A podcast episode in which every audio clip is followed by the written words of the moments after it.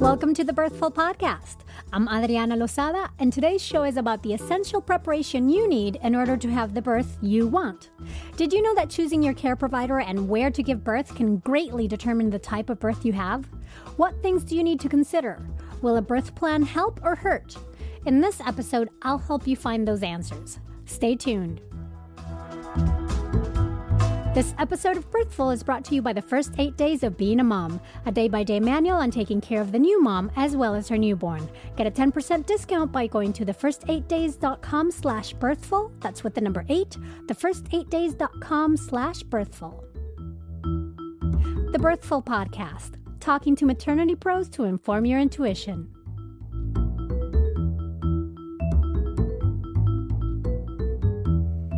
Hello, mamas and mamas-to-be. I want to thank you once again for all the love you're giving the show, and a quick reminder, as usual, that it would be super helpful if you could rate the show on iTunes. And to do that, go to birthful.com/review, click on the View in iTunes link, then click on Ratings and Reviews, and give us as many stars as you think we deserve. So all it takes is one link and 3 clicks, starting from birthful.com/review. I will be so grateful if you do that, and if you have trouble figuring it out, there's even a little video explaining how to do the reviews on birthful.com/review. So for today, due to a last-minute cancellation, I won't have a guest to interview, and so rather I'll be sharing with you the essential elements you need to think about to have the birth you want. My hopes is that this will help simplify the process for you. And at this point, I usually tell you about the person that I'm interviewing, so let me tell you a little bit about me. I've been a bona fide birth nerd for over 8 years now, and my birthing credentials include birth doula, eco-maternity consultant, childbirth and postpartum educator, and healthy child sleep consultant. I speak at conferences, and I'm the co-author of a best-selling pregnancy book in Spanish titled Soy de Pura Madre. So in short, I'm on a quest to help women have a smoother transition into motherhood. And I'm also the host of this podcast, which today will be an information-packed show because that's how my geeky self rolls. And because I believe that you have the ultimate say on what makes a good birth, however you may define that, in this podcast, we're going to go buffet style, meaning I'm not going to give you a rigid list that must be followed, but rather I'll present you with choices so you can make informed decisions. First thing you need to consider is your birthplace and type of care provider. And those sort of go hand in hand because obviously not all care providers are available in all birth settings. So the best way to pick either a care provider or birthplace is both of them need to be ones that make you feel the safest and more at ease. That's in order for birth to flow because your hormones need to flow and you need to feel safe for the oxytocin to come about and not be full of adrenaline. So if you want more information on the birth hormones and how that needs to flow, you can also check out the podcast on birth hormones with Sarah Buckley that we did a few weeks ago. And as we go through the podcast today, I'm going to be mentioning other episodes that we've done that can expand your knowledge and information on those little topics. So birth hormones, that go with the one with Dr. Sarah Buckley.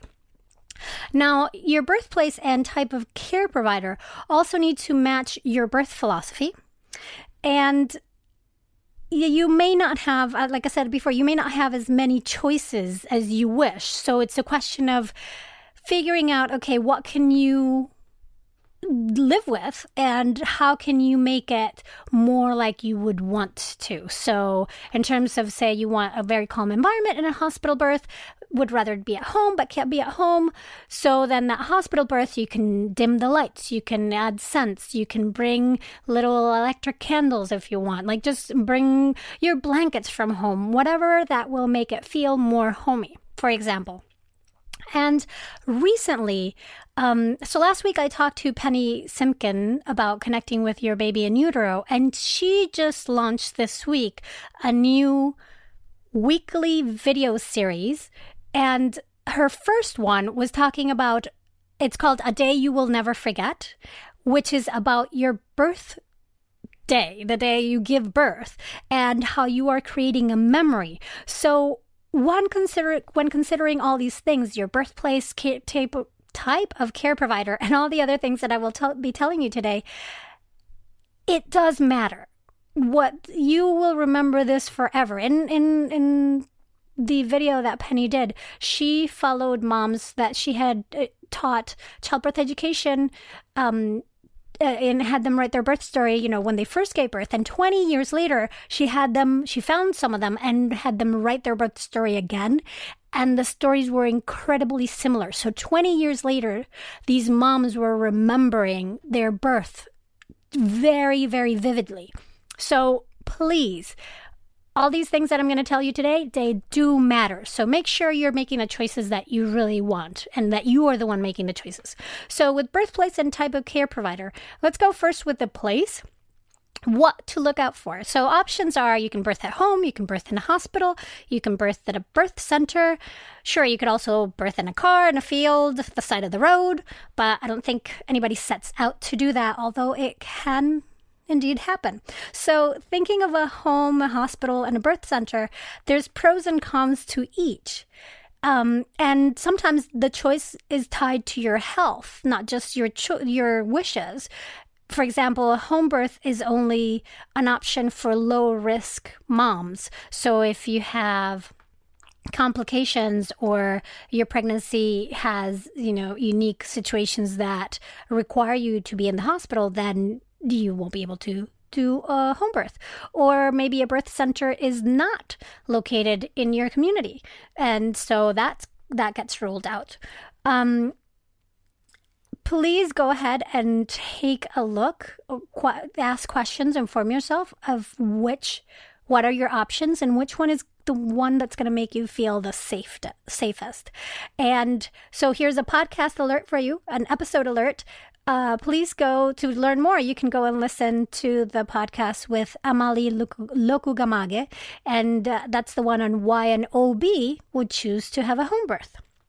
Intuition plays a lot in that role. Then with the care provider, choosing your care provider. So you have your options are OBs, midwives, or primary care physicians.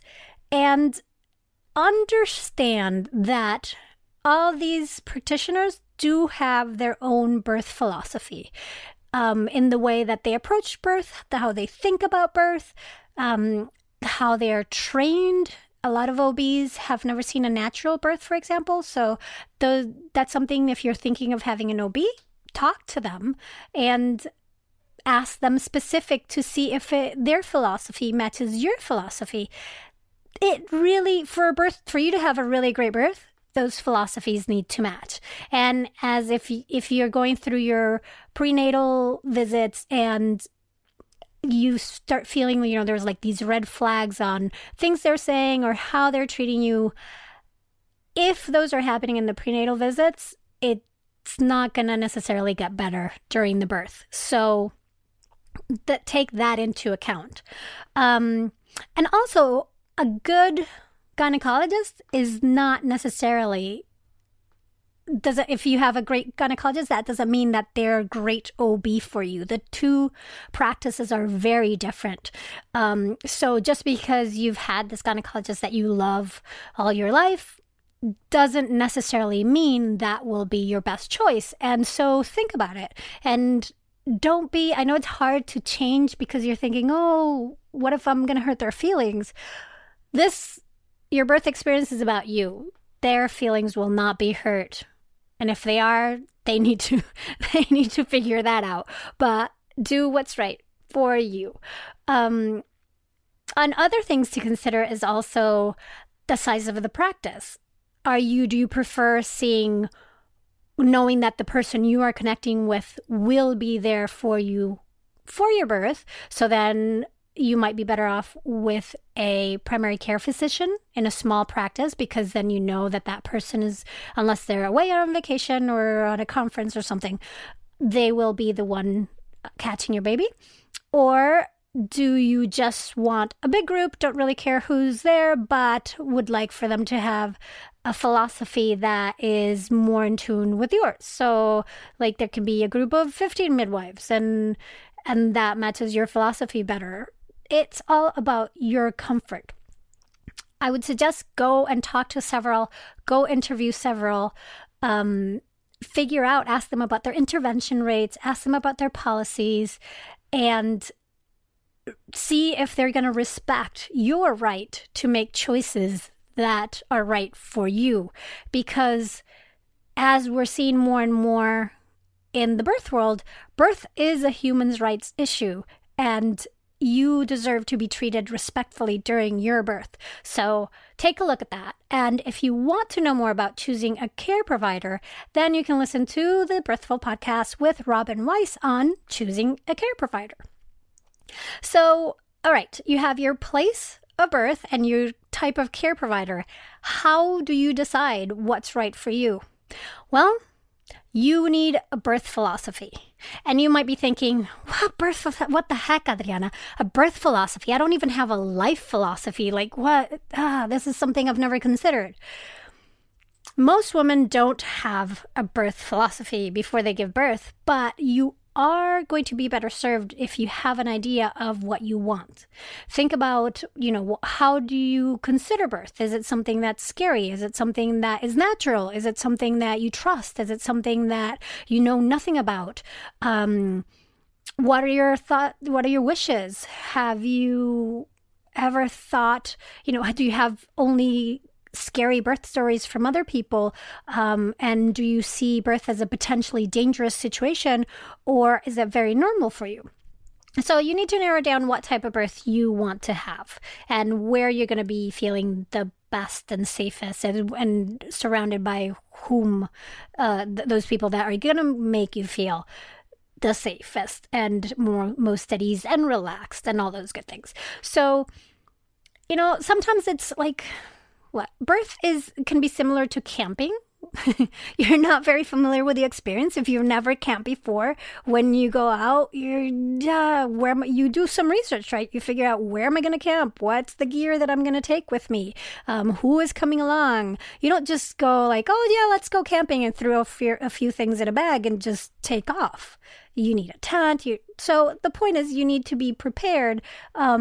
And figure out what are the things you're going to need for the experience you want. So educate yourself is the third item on our list, and do it quickly because obviously you want to have a care provider and a place of birth chosen early on. So I would say start, there might be around in the area in your community, there might be an early pregnancy class. And this is different from a childbirth education class. The early pregnancy class focuses on getting you the healthiest start in pregnancy and helping you to stay low risk so that then your birth will be easier and more and flow better. So things that you might learn in an early pregnancy class is what's happening to your baby and body, what tests and prenatal care to expect during pregnancy, what are some of the common discomforts of pregnancy, and say when to call your care provider if something comes up that is unusual, and so that could prevent prematurity, and also some information on nutrition and exercise.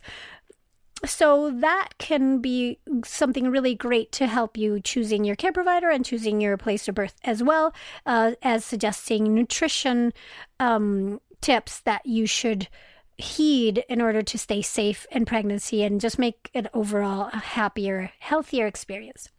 You can also read books on childbirth. Ask your friends, the ones that have like the same beliefs that you do, what books they read, which ones they liked, and why, and look, or ask other family members and ask your doctor or your midwife or your care provider what books they recommend. Personally, I have some of my favorites, so I'm going to tell you what those are. But I would say, first of all, and this is a personal opinion, but this is shared by a lot of friends and colleagues in the birthing world is I do not recommend you read What to Expect When You're Expecting. I know that's the most famous book for childbirth, but if you've ever looked at it, it tends to be really scary. There's a lot of scare tactics in there. So it's not my favorite because it just seems to leave you more stressed after you read it than beforehand. And that's not what you want during pregnancy or birth. So some of my favorites, if you could only read one, I would suggest Ina May's Guide to Childbirth by Ina May Gaskin. And the reason why is, so she's taken this book and it's half of it is really solid, good, normal labor stories, birth stories. And they're not necessarily easy because labor is not necessarily easy, but that doesn't mean a hard labor can't be a good labor, a good experience. So that first half of the book, reading these stories can help counterbalance all the things that we see usually in our culture from birth that we know from the media and this whole like your water breaks and you got to run to the hospital, which you don't have to do. So I like that helps balance it out. And it's not scary drama like the birth stories that you see in the media. And then the other half of the book is very solid explanation of the physiology of birth, of what's happening during the process in your body. So that would be my number one recommendation. Then another one I really like is From the Hips by Rebecca Odes and I can't pronounce her name, Cerid Wynne, I hope I'm saying it right, Morris. And I like that one because it is very straightforward and extremely non-judgmental. It is an open book, no agenda, that lets you choose what is right and best for you. So that one's very objective. If you want something a little bit more political, then there's The Thinking Woman's Guide to a Better Birth by Henci Goer, and it is a fantastic book, but it has you thinking not just about your birth, but also the bigger picture of birth in our culture. A little bit of that also happens with Your Best Birth, Know All Your Options, Discover the Natural Choices, and Take Back the Birth Experience by Ricky Lake and Abby Epstein. And they are the producers of, that completely left my mind. I'm going to have to come back to that. It's the movie. Anyway, Your Best Birth, Know All Your Options, Discover the Natural Choices, and Take Back the Birth Experience by Ricky Lake and Abby Epstein, and that does have a little bit more of a natural birth tendency towards it and looking at the bigger picture of life. And I keep wanting to say Birth by the Numbers, but that's not the movie. I know all of you are listening out there and going like, I know what it is, and I have a blank mind right now. So I'm going to move on and talk about the other books that I like. You have Birthing from Within by Pam England. And that one is more about visualization and more about tuning in with sort of that goddess spirit and having birth be more of a spiritual process. So that one, if that speaks to you, that can be a really great birth book as well. Then you have the birth book, Everything You Need to Know to Have a Safe and Satisfying Birth by Dr. Sears and Martha Sears. And that is a very straightforward book written by Dr. Sears, who is a renowned doctor. And he coined the phrase attachment parenting, or he takes claim for the phrase attachment parenting. So if that's sort of where you are headed towards, that can be a good vision on birth from that point of view. Then if you're feeling a little bit scared about birth and the whole process and thinking, oh my goodness, I don't know if I can do this, and I just would like more help, like getting rid of this fear, Childbirth Without Fear by Dr. Grantly Dick-Read is a fantastic book. And he started the thought that when you have fear, that brings in tension, which brings in pain, which creates more fear, tension, pain, and that's the circle. So he helps you think about how to break that circle when you're in labor. And this is a book written in the 60s. It is sort of an old birth Bible, but it still holds true, and it's really fantastic. And finally, another one that's really good is The Birth Partner by Penny Simkin, and that is definitely focused more towards birth partners. So be it your doula, your husband, your significant other, your whoever's going to be there, your best friend, whoever's going to be there helping you through the birth, that's a good book for them to read. So you've educated yourself. That has helped you choose a care provider and helped you choose a place of birth. Now what? So you've taken care of the who and the what. Then take care of you. Oh, and before I move on, I wanna make a little note about choosing a care provider and a place of birth. If you've already chosen, please know that it's never too late to switch. Don't think that, oh, well, I'm 7 months and, but, you know, I'll do it differently the next pregnancy. Like I said at the beginning, this is a memory that you'll remember forever. This is going to be a big event in your life. So make it good from the start. Don't wait until your next birth. Just do it right, or do it quote unquote right. Do it the way you want to the first time. So, all right, taking care of you. Nutrition is huge part of being pregnant, because whatever you're putting in your mouth serves as building blocks for your baby. So pay attention to it. Make sure you're doing good nutrition. Eat your rainbow, as they say, lots of good veggies. And my number one recommendation is, when you go to the store, don't buy chocolate chip fudge covered in sprinkles. Because then when you go home, you won't have the temptation of chocolate chip fudge covered in sprinkles. If it's not there, you can't eat it. So save you the trouble of having to deal with that temptation by not even having it in the house. If you want to know more about really great nutrition during pregnancy, you can listen to the podcast with Amy V. Haas on nutrition for a healthy pregnancy. And then so nutrition you've heard about, and you can ask your doctor about specific recommendations, or your care provider, specific recommendations for your situation and your case. Then there's exercise, and also you should talk to your care provider about what you can and can't do. But usually for birth, what you're looking for is to be strong to a degree. You want to, you know, you will be running a marathon. So if you keep yourself active throughout pregnancy, walking is great.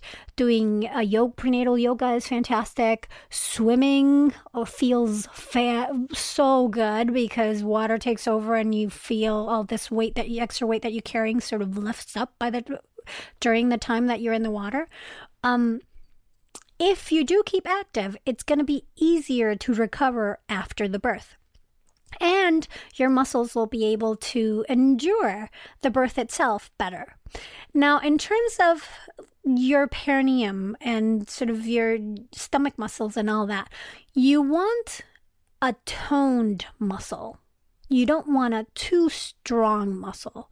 You don't want a super tight perineum. You just want a toned muscle. So a muscle that's toned is one that you both strengthen and stretch. And there's a whole debacle in the birth world and the internet, so you can take a look, of Kegels versus squats, and which one you should be doing and which ones you shouldn't, and that Kegels just tighten and they don't stretch, and then by doing squats you're stretching when you're going down and you're tightening when you're coming up. And that is true, but there's more to it than just that. So do take into consideration that you shouldn't just be doing Kegels, 100 Kegels a day just because. Ask your doctor, your care provider, your midwife about your specific situation and how tight your perineum already is. And if you have a good, strong perineum, you don't need to go crazy with it. And if you want to know more about prenatal yoga, then I have a podcast with Dina Blumenfeld on prenatal yoga. So you can go listen to that. In that vein of continuing to take care of yourself, sleep is such a vital thing. We all know. We all love to get a good night's sleep. As you get bigger through pregnancy, as your body grows, it'll be more uncomfortable to sleep. So you have to make it a priority. And during the last few weeks, like the month and a half before your due date, stop and ask yourself at any point during the day, if birth were to start right now, am I well rested? If the answer is no, please take a nap as soon as you can and make that a priority, because being tired when birth starts is one of the most difficult things that can happen. You will have a harder time enduring the hours of birth, of labor, however long that is, if you're feeling tired. While you're at it, pamper yourself, love yourself. Pregnancy is something to really enjoy the transformation of your body. So go for prenatal massage if you can. Go for chiropractic. Go for acupuncture sessions. And keep yourself, the exercise as well. The good thing about the prenatal massage, the chiropractor, especially the acupuncture as well, is that it can help create space, especially if you're going to a chiropractor that is licensed that has specialization to treat pregnant women. And usually that's the Webster technique. What they do, that can create more space and align your pelvis so that your baby can move and rotate freely and get into the best position. And your baby's positioning during pregnancy will clearly affect how your labor goes. A better positioned baby makes for a shorter and easier birth. If you want to know more about that, you can listen to the podcast with Gail Tully on baby's position and labor flow. But in her website, spinningbabies.com, she has a set of daily activities that you can do to help have baby in the best position. So that's another really great birth essential tip. And then finally, lessen the toxicity of your environment and yourself. You are your baby's first environment, so make sure that you pay attention to what's going in your mouth, what's going on your body, and what's in the air around you and the water. It's not just about tobacco and drugs and chemicals and medicines. There's even some herbal supplements that can be harmful during pregnancy. So just pay attention, but also pollution and, caffeine intake, those things you know about. But your cleaning products can affect the toxicity in your environment. So just take a look without obsessing, without getting too stressed about it. Try to minimize what you can. All right. So we've gone through care provider, place of birth, educate yourself, take care of yourself. And then now we're going to talk about birth plan. And birth plan gets a bad rap. So sometimes it's better to call it your birth wishes. I have heard it's awful, but you got nurses and you got care providers that when you say, oh, I'm thinking of a birth plan, they roll their eyes and have even say, oh, that's the best way to guarantee that you'll have a cesarean.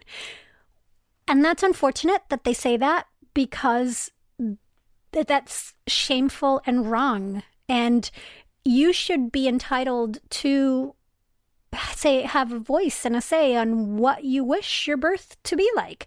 We all know that birth takes its turns and changes and variations and does its own thing, and you can't control it. We all know that. We wish we could control it, but we can't. So that doesn't mean that you can't say, ideally, in the utopia world, this is the type of birth I would like to have. I also know that when things go different, I will have the flexibility to go different, but otherwise, let me have my birth wishes. So if you don't want to call it a birth plan, you can call it your birth wishes. Either way, there's the three reasons why I say a birth plan is really helpful. And so reason number one, it forces you to know your stuff. If you go to a childbirth class or have all looked into the birthing world, you've probably heard the phrase, if you don't know your choices, you don't have any, which was said by the authors of A Good Birth, A Safe Birth. And that's a phrase that is thrown around a lot in the birth community. If you don't know your choices, you don't have any. But the point of it is you can't know what's best for you if you don't know what you're missing, right? So birth plan is a reason to know your stuff. It will force you to read books, to ask questions and decide, do I care if I move or not? Do I care when they clamp my baby's cord, what timing that happens? Do I care if baby's circumcised or not? It forces you to make decisions. And that's like the first step towards parenting, right? For your babe. So then that's the first reason to do a birth plan. The second reason is to, once you've written it and you have it set, take it to your care provider and go over it together before birth. During birth, it's best if you don't think. You want to go to that primal brain. You want to get out of your neocortex. So that's not the time to be having discussions about birth choices specifically. It's best if you can get that sort of out of the way beforehand. And also by discussing it in advance with your care provider, you can get a gauge and a sense of more one-on-one how closely your philosophies match. So it can be also a second litmus test on confirming your decision of the care provider you chose. So that's the second reason. And then the third reason is that it is the easiest way of sharing your wishes during your birth. If you're having a hospital birth, when you go in, your birth plan, when you go in and during triage, the nurse will probably start asking you, and what are you thinking about this? And when they're going to admit you, they're going to ask you what type of birth you want to have. Are you planning on circumcising? You can, and you're in labor, right? You're having contractions when all this is happening. So the last thing you want to do is be answering these questions. Having a copy of your birth plan at that point and just handing it over is a perfect and easy way to make yourself heard while still being able to focus on your labor and your breathing and what you're doing. So those are the three reasons I think having birth wishes or birth plans are really great. Now, if you're having a home birth, you don't quite need a birth plan or birth wishes, because a lot of the things that are considered during that need to be chosen and considered in a hospital birth plan are not even a possibility or not even present in a home birth. So for example, writing in the need to move freely. At home, you'll move freely. Writing in that you don't want anybody offering you pain medication unless you, that you know that you're aware of it and you will ask for it if needed. There's no pain medication at home, so that's a non-issue. And there's a lot of that. So if you're having a home birth, the conversation is different with your midwife, and it tends to be a lot simpler and less things to worry and consider. It's still good to, educate yourself and read about the process, but you don't have to spend so much time figuring out the medical aspect of it because there won't be any medical aspect. Then we're on point number 6. 6th point is to take childbirth education classes. Now, these are different from the early pregnancy classes that I mentioned at the beginning. Those are going to help you prepare, what to do during your months of pregnancy and also choosing a care provider and a place and helping you with your choices for birth.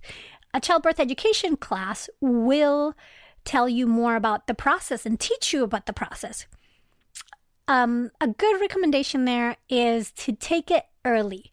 Don't wait until the very last minute to take the classes, because if you do, then you won't have the chance to put into place what you learn.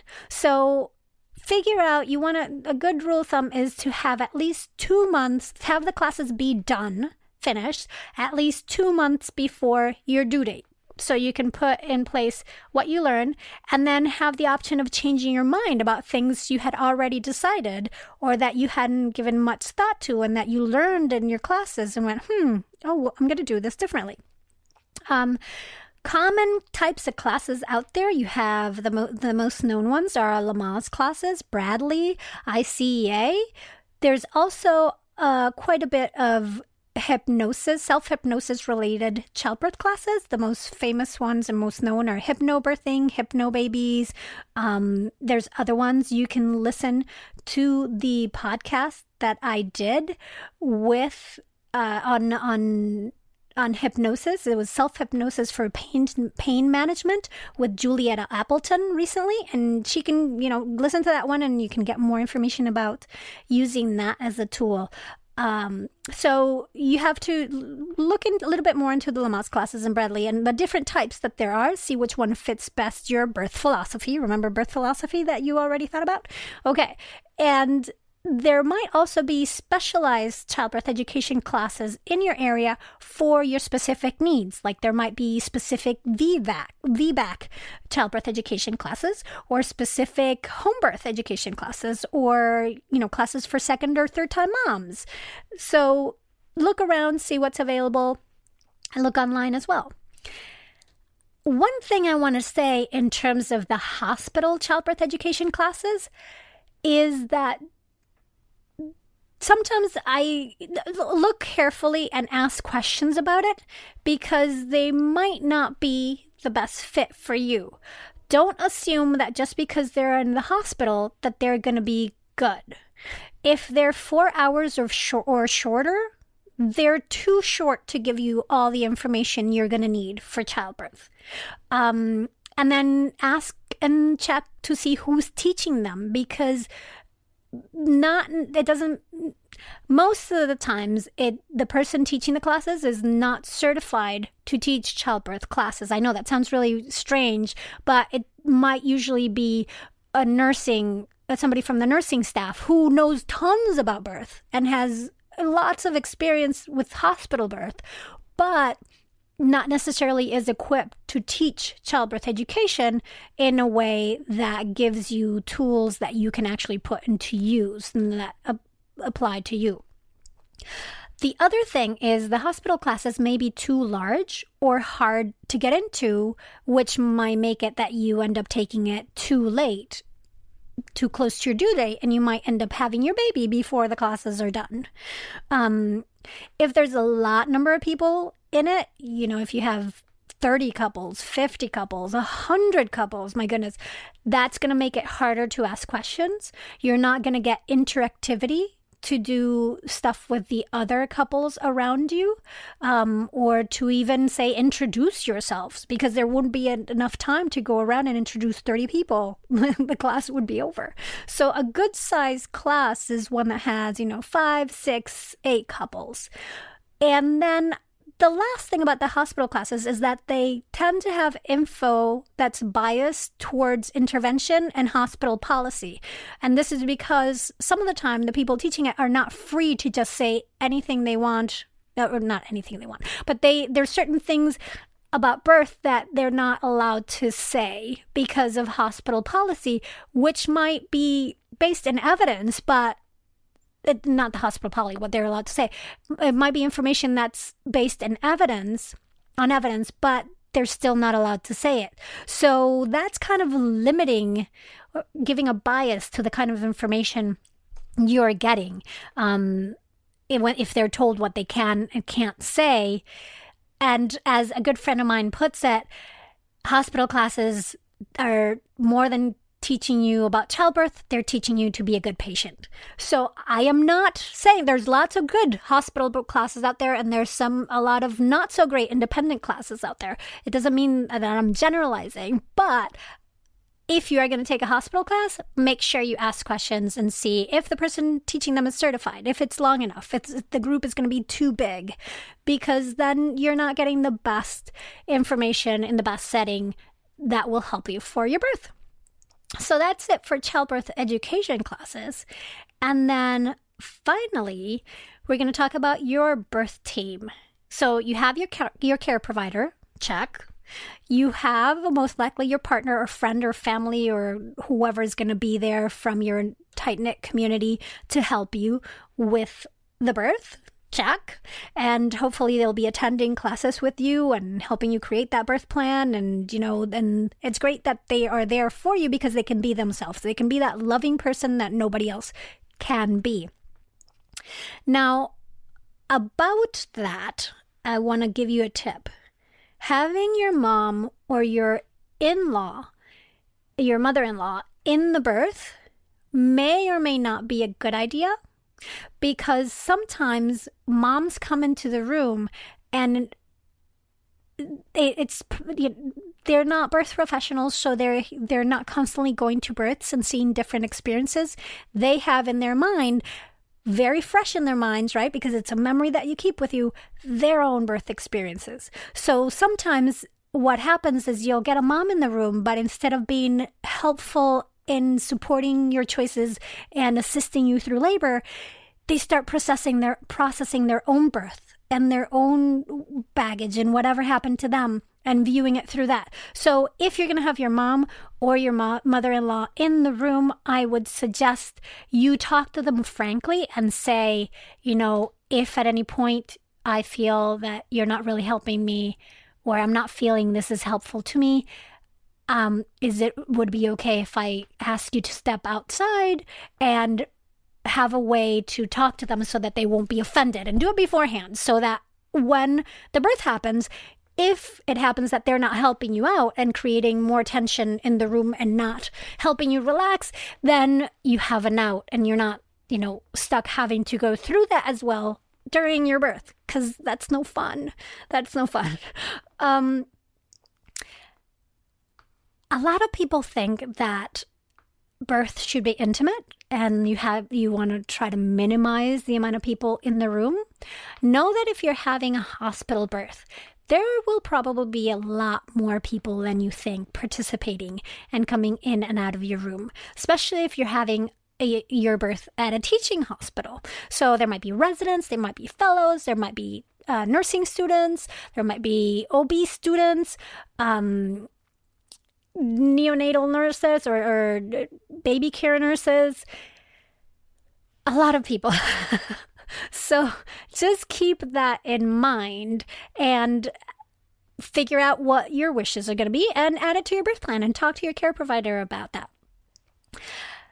One thing I would urge you to consider for your birth team is a doula. And doulas are amazing. And they're your own personal birth fairy.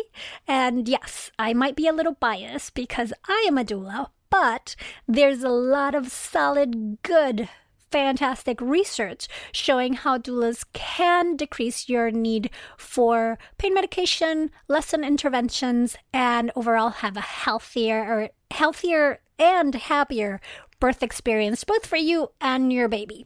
So look into it.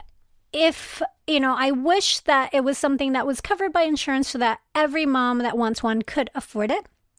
But there is always a way to figure out how to have a doula if you really want it. Don't just think that, oh, that's out of my budget, I can't have one. There might be programs in your area. There might be some doulas that do sliding scales. There might be doulas that do prorated stuff. They might do barter. Like, doulas really do this because it feeds their soul and they want to truly help you out. So they would rather figure out how to get you a doula than have you birth without one. So if you want a doula, please, please, please go and check it out, and don't think this is something that's not right for you. And if your partner is thinking that a doula is going to take over and replace them, take their space, that couldn't be farther from the truth. The after having doulas, usually dads, partners are our biggest advocates because we support them just as much as the birthing mom.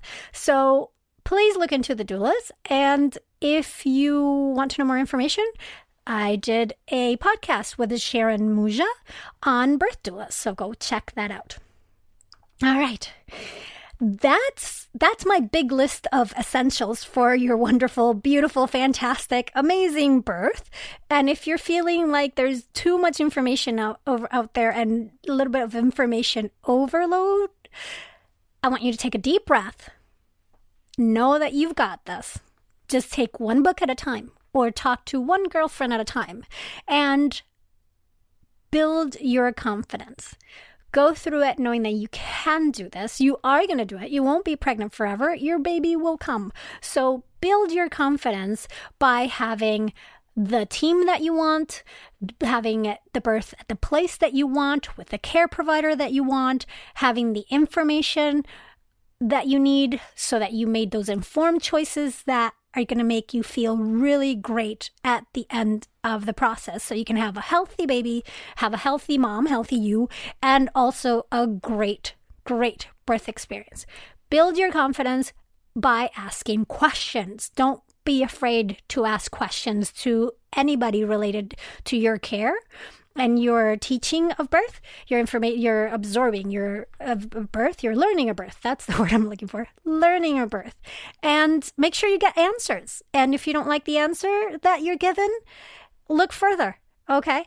Another suggestion would be to these essentials, I would say, you can add a breastfeeding class to your journey and also read up on the golden hour, that first hour after your baby is born, because it's a fantastic time for bonding and attachment and for instincts to kick in. So if you want to know more, you can listen to the podcast on baby's birth experience with Karen Strange. And you can also look at Jack Newman's website. I did a podcast with him on breastfeeding your newborn, but on his website, he has videos you can see of newborns feeding, so you can, before having a baby, figure out the difference between like a good swallower, good eater, and a baby that's just nibbling at the breast. I really hope all of this will give you the information you need to set you on your path to have a fantastic, fantastic birth experience. And if it does, let me know, because I love hearing from you guys. And before I forget, I have a special announcement for those of you who are in the Toronto area or within decent driving distance. I will be in Toronto on October 18th as a special guest for the Flock Yeah Advanced Doula Workshop, and that will I'll be teaching alongside with the fabulous Gina Kirby and the amazing Leslie Everest. If you are a doula, you want to get tickets now, since it's going to be an intimate, limited space shindig. And if you're not a doula but are close by, let's meet anyway. I will be doing an impromptu coffee date with listeners that day. Time and place are yet to be determined, but go ahead and subscribe to my Twitter, Instagram, and our Facebook feeds to find out details. It'll be like a last minute, let's meet at this coffee house at this time. So, but I'd love to talk to you guys and to just hang out and be birth nerds together. So if you're a doula, go to flockyeahadvanceddoulatrainings.com to get your tickets. And if you're not, follow me to figure out when we're having coffee. And I'm very much looking forward to it. Thank you again so much for listening to this variation of the Birthful podcast. And if you liked it, let me know. I'd be happy to do more of these in the future. Have a great week. Mamas, I love to hear from you. So share with me your thoughts, and if there's a certain topic you'd like to know more about, let me know. Stay in touch by following Birthful on Facebook or Twitter, and even better, become a part of the Birthful community by subscribing at birthful.com. You'll get access to bonus episodes and other exclusive goodies. I'm Adriana Lozada. Please join me next week when I'll be talking to another maternity pro to inform your intuition here at the Birthful podcast. Thanks so much for listening.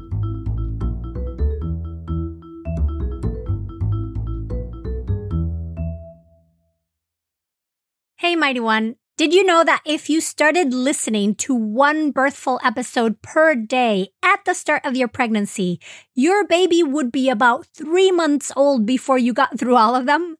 That is so much Birthful. So to ease us into the summer and to help you catch up on your listening, we're going back to releasing one episode per week instead of two. Now you know.